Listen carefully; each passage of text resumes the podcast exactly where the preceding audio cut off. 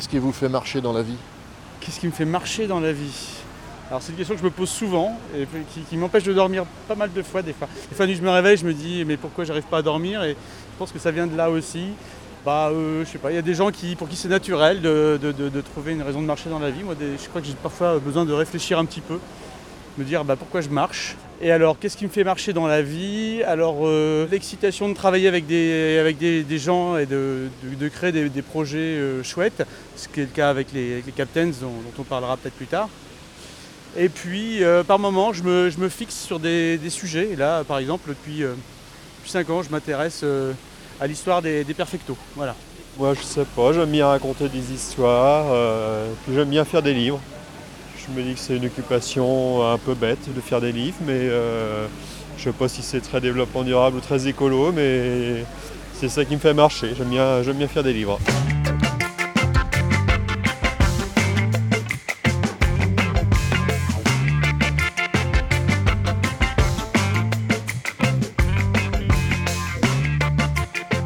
Bonjour, nous accompagnons dans la rue Johan et Olivier Texier, les auteurs des Captains, album de bande dessinée paru aux éditions du Lombard. Tu te souviens de ton premier dessin? Pas du tout premier, mais j'ai quelques souvenirs de dessins qui m'ont marqué quand j'étais tout petit. Et notamment, je dessinais des jouets, je dessinais euh, un personnage, un jouet qui s'appelait Big Jim, qui était un espèce de, de personnage un peu musclé. Et il y avait une version robotique de Big Jim où on pouvait enlever, les, enlever euh, ses bras, ses jambes, et puis en dessous, on voyait que c'était un robot, hein, donc un personnage de science-fiction et je le dessinais et j'ai retrouvé ce dessin. Et voilà, c'est assez fort parce qu'en fait, quand je retrouve mes vieux dessins, souvent je me replonge directement au moment où, j'étais quand je le dessinais. Alors j'ai une très mauvaise mémoire, mais quand je retrouve un vieux dessin, je me rappelle assez précisément euh, où j'étais et ce que je faisais quand je le dessinais, mon état d'esprit. Alors que des fois, les dessins peuvent avoir 35 euh, ans d'âge, 40 ans d'âge maintenant. Et euh, voilà, ça m'a toujours une espèce de petite Madeleine de Proust dessinée qui me replonge dans mon enfance, alors que j'ai vraiment une très mauvaise mémoire en règle générale. Et en plus, tu te rends compte qu'aujourd'hui, tu fais toujours la même chose. Tu dessines aussi des Big Jim un peu, hein Exactement. Et vous, Johan? Alors moi j'ai, euh, alors mon premier dessin, moi j'ai pas un souvenir très précis, mais mon entourage en a un, mes parents notamment. Ils se souviennent que vers l'âge de 2-3 ans, j'avais un tableau euh, noir avec des craies pour dessiner, et euh, j'aurais selon eux, dessiner comme ça un couple de gens qui dansaient, un homme et une femme qui dansaient, mais ils étaient, euh, ils étaient assez étonnés. Bon, ça, c'est leur souvenir à eux. Moi, après, concrètement, j'ai un. J'ai toujours avec moi un cahier que j'ai dû, que j'ai dû faire à l'âge de 7-8 ans composé de collages, d'images de, que j'avais trouvées dans des magazines télé, de, vignettes Panini. Et puis donc euh, c'était des, personnages, j'avais notamment des trucs de Hulk. Ça racontait une histoire, mais il me manquait des images, donc j'avais pas l'histoire entière, donc je, dessinais l'histoire entière, je dessinais l'image qui manquait en fait. En, sachant pas de que ça racontait en fait, parce qu'il n'y avait pas de texte. Mais euh, du coup j'inventais une histoire et je, faisais ça entre deux vignettes Panini. Euh, j'inventais celle qui manquait. On se découvre un talent, une passion, parce qu'on s'ennuie sur les bancs d'école Pas tellement, tellement pour, une question d'ennui, il y a plusieurs raisons en ce qui me concerne. La plus évidente, c'est la plus immédiate, c'est l'idée que bah, tiens, quand je dessinais, euh, mes copains, euh, les gens à l'école, les gens autour de moi, tout d'un coup j'existais, je faisais quelque chose qu'ils ne savaient pas faire. Ils trouvaient ça sympa, du coup ils m'aimaient bien, ça me rendait un peu plus populaire. et puis on me foutait la paix. Et la raison, euh, une raison plus profonde, c'est que bah, du coup, euh, le fait de dessiner, ça a toujours été plus ou moins pour moi une manière de maîtriser un, euh, univers que je comprenais pas, l'univers des adultes. Les choses qui, pouvaient arriver à la famille, à moi, à mon entourage, quand j'étais petit. Mais dessiner, c'était une manière de créer des choses que je pouvais maîtriser, voilà, et que je pouvais comprendre, leur donner du sens. Et moi, bah, je crois que toujours pour revenir à cette histoire d'histoire, je, suis toujours très déçu par les histoires que, que je vois au cinéma ou que je lis en livre ou en, BD. Je suis assez exigeant. Et souvent, je me dis que ça aurait pu se passer euh, différemment, que ça aurait été sans doute beaucoup mieux, que ce soit euh, plus original, un peu, euh, un peu qui sortirait un peu des sentiers battus ou des lieux communs. Et je crois que c'est ça qui me motive dans, le fait de raconter l'histoire, c'est d'essayer de raconter l'histoire qui me plairait et que j'ai vraiment du mal à lire. Je trouve qu'il y a quand même beaucoup de choses qui sont très, très convenues, très, très faciles et assez, euh, des fois assez décevantes. Donc j'aime bien me raconter mes histoires euh, telles que moi je les imagine. Voilà, et puis tel que j'ai envie de les, lire et les, de les entendre. Qu'est-ce qui est le plus difficile euh, Créer sa propre histoire, euh, dessiner ses propres personnages ou reprendre euh, ceux des autres? Créer sa, propre histoire et son propre univers avec ses propres personnages, c'est plus difficile. Parce que tout ce qu'on fait, on le donne à lire. On le fait pas que pour nous, on le fait aussi pour les gens. Et bah, ça a un côté très fragilisant parce que c'est un peu une sorte de, une forme d'exhibition. Mais on peut très très vite avoir l'air ridicule. quoi. Donc euh, ça demande. Moi, je suis très très timide par rapport à ça. C'est pour ça que, par exemple, euh, avec, Oli- avec Olivier, euh, j'ai plus ou moins quand même cré- créé l'univers des Captains, mais, mais je n'assume pas complètement tout.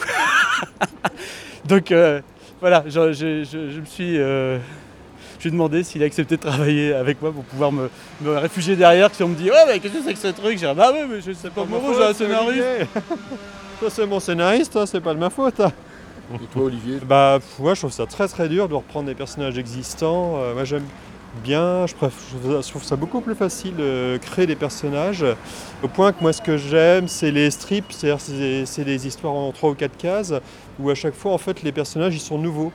C'est-à-dire que s'ils apparaissent pour la première fois à la case 1 du strip, et puis à la case 4, euh, ils disparaissent pour euh, toujours, et on les revoit plus jamais, et je trouve ça vraiment... euh, même moi, j'ai dû, reprendre, du mal à reprendre mes propres personnages plusieurs fois. J'ai beaucoup de mal avec l'idée de la série. Euh, et, euh, et voilà, moi j'aime bien les personnages, même qu'on voit que sur un seul dessin ou sur une toute petite bande dessinée, et après ils disparaissent et on en recrée des nouveaux euh, à chaque fois qu'on a envie de raconter une nouvelle histoire. Et tu es frustré quand tu n'es qu'uniquement euh, scénariste? C'est assez particulier pour moi d'être que scénariste. C'est vrai que je le... là c'est à peu près la première fois où j'arrive à être scénariste, puisque j'ai fait plein de tentatives qui ont toujours échoué. Et chaque fois ça a tourné en autre boudin, ça me, ça me plaisait pas, je m'en désintéressais, puis on n'allait pas au bout du, projet.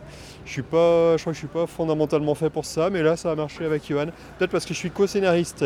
Et du coup je porte pas un peu comme Johan qui se défausse. euh, qui assume pas entièrement son histoire. Moi, je me défausse aussi et je pourrais pas être scénariste s'il y avait un dessinateur qui était que dessinateur.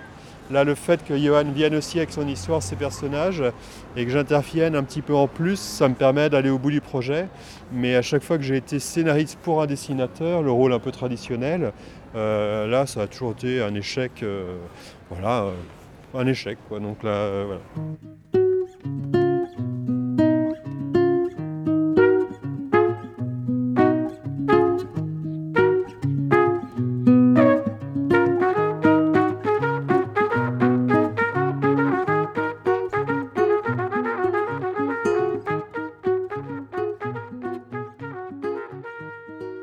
Captains, c'est une vieille, euh, une vieille histoire. Oui, c'est une histoire qui est, relativement ancienne, mais enfin voilà, le temps passe vite. Nous ne sommes que des jouets dans les rouages du temps.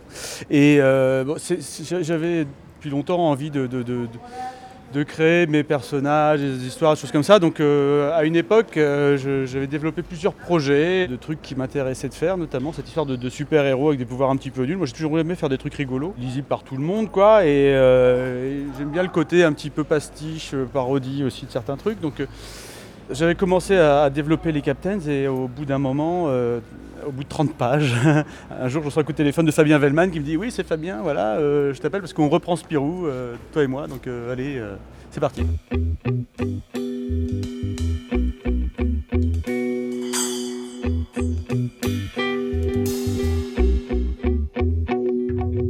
Vous avez un mot à dire? Oui, bonjour. Moi, il faut que je dise quoi Vous êtes invité, donc euh, dites quelque chose. Je laisse euh, C'est quelle antenne Une- C'est une Vous quoi avez le micro ouvert. micro ouvert, vous avez une minute. Profitez-en. On dit quoi, frère C'est quoi C'est radio, je sais pas quoi là C'est une radio. Alternante. alternante. radio. Alternante. Ah ouais. Je dis quoi, frère Dites bonjour et puis c'est tout. Bonjour, au revoir. Au revoir. Allez, Allez, bonne journée. bonne hein. route. C'est en direct C'est pas du direct. Oh. Genre, vous allez couper notre tout là Ah bah Non. non, bah non. Ah bah non. On coupe jamais rien.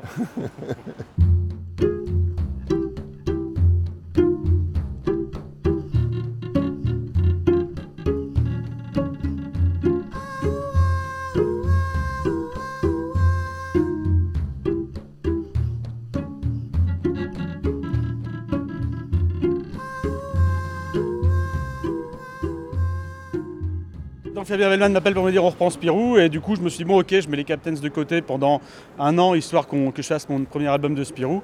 Sauf que bah, euh, un an après j'avais encore plus de boulot sur Spirou et ça, a duré euh, comme ça pendant 8 ans où tous les ans je me disais allez cette année je termine les Captains.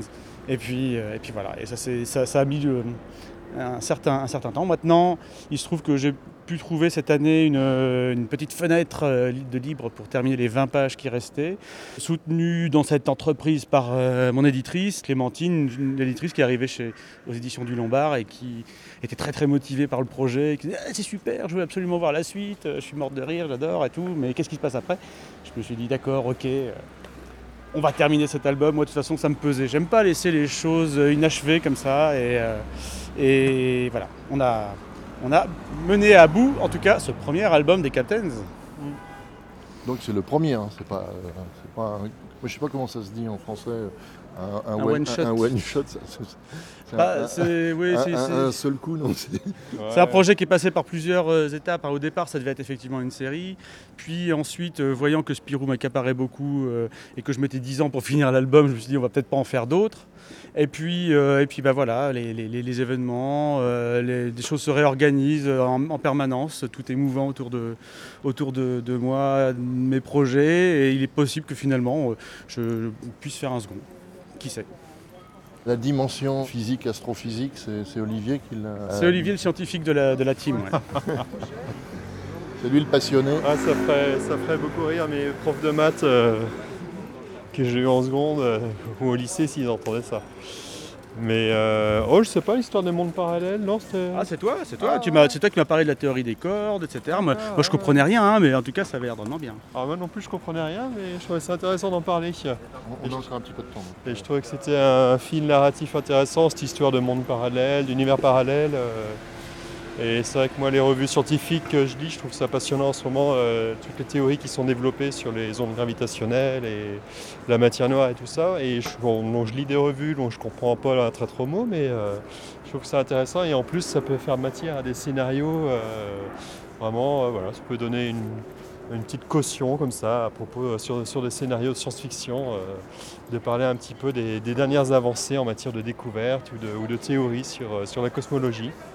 C'est plus du domaine du, fantastique euh, et de la fantaisie que, de la science-fiction. De toute façon, les super-héros, il y a le côté pouvoir qui finalement est assez proche de tout ce qui est magique. Finalement, on est assez proche de l'héroïque fantasy avec les magiciens, les sorcières. Dans les super-héros euh, modernes, et puis y compris dans les nôtres, finalement, c'est assez peu de la science-fiction où là, on extrapole un petit peu les, progrès scientifiques dans le futur. Là, finalement, les super-héros, les Marvel, les DC ont aussi des pouvoirs magiques. Et, voire même, il y a des magiciens chez Marvel ou chez DC euh, Comics, les deux grands, euh, deux grands créateurs de super-héros américains. Et je pense qu'on est plus dans ce registre, oui, fantastique avec en plus là un personnage qui tenait beaucoup à cœur euh, à, Johan, qui est la créature de Frankenstein. Et alors faut pas dire Frankenstein parce que ça le met en rogne, mais euh, et la créature de Frankenstein est aussi à la fois un personnage de science-fiction, mais aussi un personnage euh, mythologique pour le coup, un mythe, un mythe très contemporain. Ouais. Qui sont ces captains? Alors les captains, c'est une équipe qui, est rassemblée par une créature un petit peu bizarre qui s'appelle Captain Wawa. Donc lui, c'est un personnage qui vient d'une dimension parallèle où euh, sur la Terre, au lieu que ce soit les, les, primates qui aient gagné la, guerre de l'évolution, c'est plutôt les canins, donc les chiens. Donc euh, voilà, c'est une sorte de chien dans un, exosquelette, un robot quoi. Et euh, en fait, lui, il veut retourner dans sa dimension, mais pour retourner dans sa dimension, il a besoin de mettre la main sur une clé dimensionnelle qu'il a identifiée comme étant un, un personnage, une personne qui serait morte et revenue d'entre les morts pour le céder dans cette tâche, il rassemble autour de lui euh, un petit groupe de, personnages, de, personnes qui ont des pouvoirs. Ils ne se connaissent pas forcément, mais ils ont des pouvoirs qu'ils vont découvrir petit à petit, qui sont, euh, qui sont un petit peu nuls d'ailleurs, ne servent pas à grand chose euh, dans la vie de tous les jours, mais peut-être qu'en les associant, il va réussir à en tirer quelque chose et à découvrir d'où vient la source des perturbations dimensionnelles. Nous accompagnons dans la rue Johan et Olivier Texier, les auteurs des Captains, album de bande dessinée paru aux éditions du Lombard.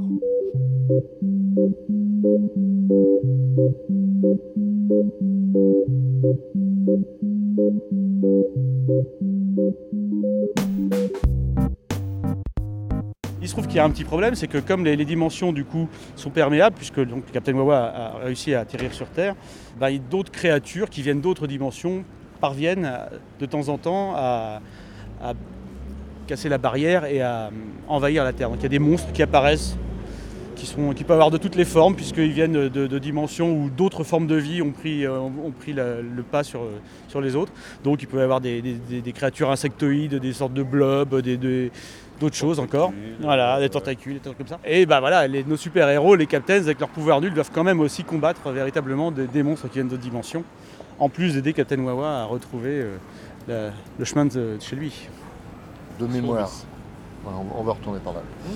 Donc il y a Captain Mystérieux, Captain euh, Wawa, il y a Captain Dollar, Captain Déprime. Déprime. Captain Bisou. Captain Bisou. Et puis Captain Voilà. Megahertz. Voilà. Qui surfe sur les ondes. Donc Captain Bisou, on peut pas lui faire de bisous, c'est ça son super pouvoir. Et Captain Déprime euh, déprime les gens. C'est aussi un super pouvoir. Donc, euh, donc tous ces super pouvoirs sont inventés par Johan. Qui lui, voilà, c'est son super pouvoir à lui, c'est de pouvoir inventer des super pouvoirs débiles et inutiles.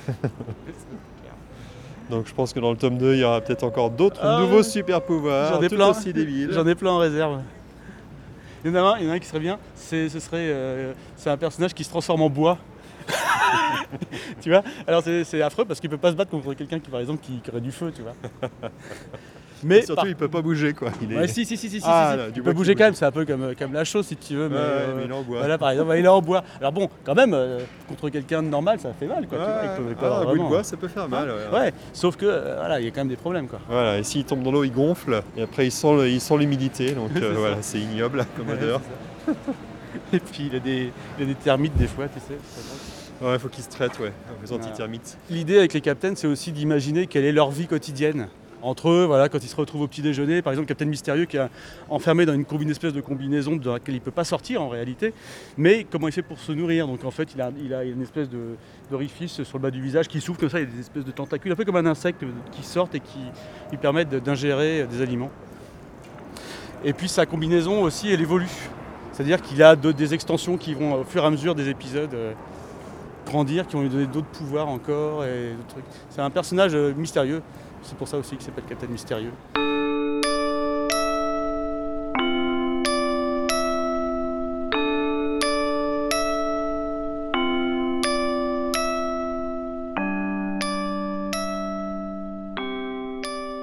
Vous aimeriez euh, quel super pouvoir Être euh, télépathe. Ouais. Avoir le pouvoir d'arrêter le travail là. Ouais, Et de, de gagner de l'argent quand même, gratuitement. Que tous les magasins, tu sais, tu puisses rentrer et tout, dévaliser. une carte Ouais. illimitée. Ouais, voilà. La télépathie, ça peut être une malédiction aussi, hein, parce qu'il faut pouvoir Ouais, ça va contrôler. plus hein. que vos copines pensent de vous. euh, Ouais. Oh, c'est pas grave. C'est pas un problème. Non. Ça peut être terrible ça. Oui, c'est vrai. Mais j'aime bien savoir ce que les gens disent. Partout. Et après, les espionner. Quand vous croisez quelqu'un de déprimé, est-ce que ça a un impact sur vous? Ouais. Moi, je Ouais, ressens grave c'est- les émotions des autres. Je prends tout pour moi, en fait. Voilà. Et toi aussi, je crois. Bah ouais, bah, enfin, ça fait mal. Enfin, nous, on est euh, en ASSP, enfin, on est à l'aide à la personne, donc euh, ouais, on ça est nous très fait empathique. Vous avez déjà un super pouvoir qui est, qui est, euh, l'empathie et l'aide à la personne, c'est super. Bravo.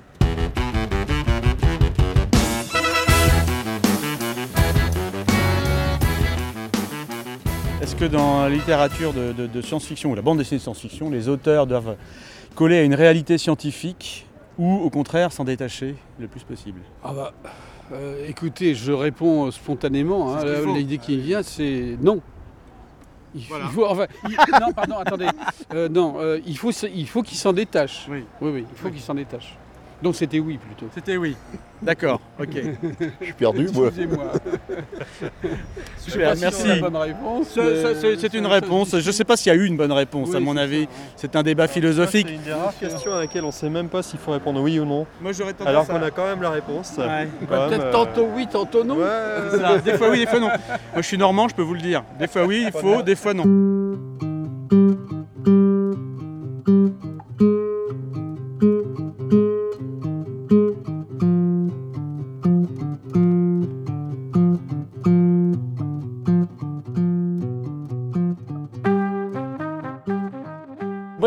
En tête quand, tu as posé cette question-là, c'est de me dire la science-fiction doit avoir effectivement, pour la rendre crédible et pour qu'elle ait plus d'impact, peut-être une proximité avec euh, une réalité scientifique. Et que si elle s'en éloigne, c'est là que ça devient de la fantaisie. Voilà. Méditer ses paroles. Et là, une dernière question. Peut-être l'esprit malicieux du scénariste euh, essaye de, mettre en, en danger le dessinateur euh, en imaginant, alors je sais pas, du mouvement. Ah oui, bah, l'attaque finale où il y a des centaines de chiens qui envahissent le labo, euh, jamais pour rien au monde j'aurais dessiné cette scène-là. Quoi. Ou la boîte gothique. Une boîte de La nuit, boîte de remplie, nuit gothique. remplie de gothique. Voilà, ça, les boîtes de nuit, il n'y a rien de plus dur à dessiner. Donc je les réserve. Quand j'ai un scénariste comme ça, j'ai un stock de, de scènes.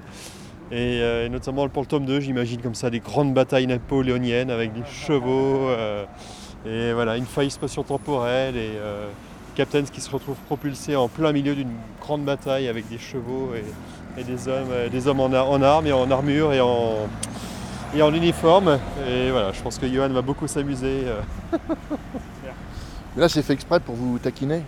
Oui, oui, oui.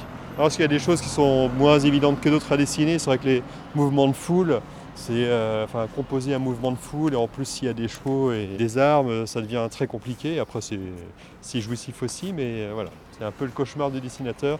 Le pire, ça serait une bataille entre des hommes en chevaux et des hommes sur des vélos. Et là, vraiment, parce que le vélo est réputé très dur à dessiner aussi. Et là, je pense qu'on aurait, heureusement, personne n'a jamais eu l'idée de faire la guerre en vélo, mais euh, ça serait extrêmement dur à dessiner. Les dirigeants du monde entier, si vous m'écoutez, ne faites pas la guerre en vélo, c'est très dur à dessiner. Merci beaucoup. Johan, euh, vous avez refusé de dessiner euh, des choses? Non, j'accepte à peu près tous les défis euh, que me donnent mes scénaristes. Je suis quelqu'un qui ne croit pas en la, en la perfection, donc je, je me m'octroie euh, une marge d'erreur possible, assez confortable, pour pouvoir mal dessiner aussi de temps en temps des trucs très durs. De toute façon, ça n'existe pas, un mauvais dessin en soi.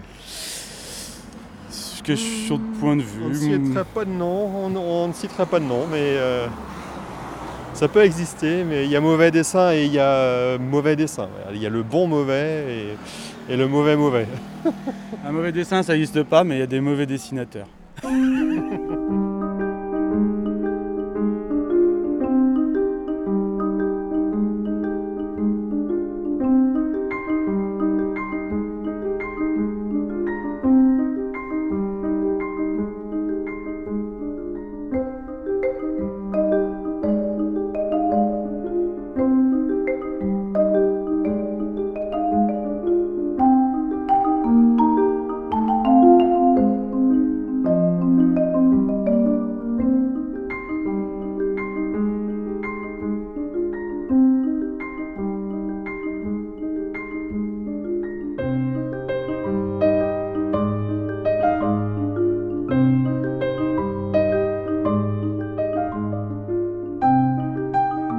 Merci à Johan et Olivier Texier, les auteurs des Captains, album de bande dessinée paru aux éditions du Lombard. Et merci à Chloé, Laurie, pour leur libre participation à ce programme. Qu'est-ce que vous retenez de cette aventure de marche, d'interview en marchant dans la rue? C'est plus facile pour trouver des réponses quand on marche, parce que du coup les, les neurones sont aérés. Ils se, c'est- vous savez comment ça fonctionne les neurones, hein, donc ils sont dans le cerveau et ils se cognent entre eux. Et ils se rebondissent comme ça sur les parois. Et euh, bah voilà, du coup, c'est quand on marche, ils, ils rebondissent mieux, donc on trouve plus facilement les réponses aux questions. Ben, moi, j'ai quand même l'habitude de marcher pour trouver mes idées. Quand je, je suis un peu bloqué sur mes idées, je marche. Et ça me décoince tout de suite, ça me permet de développer des trucs. Et, euh, et puis bon, c'est tendance d'être en marche. Je sais pas si je vais le garder ça. Je sais pas si je garde ça. Bravo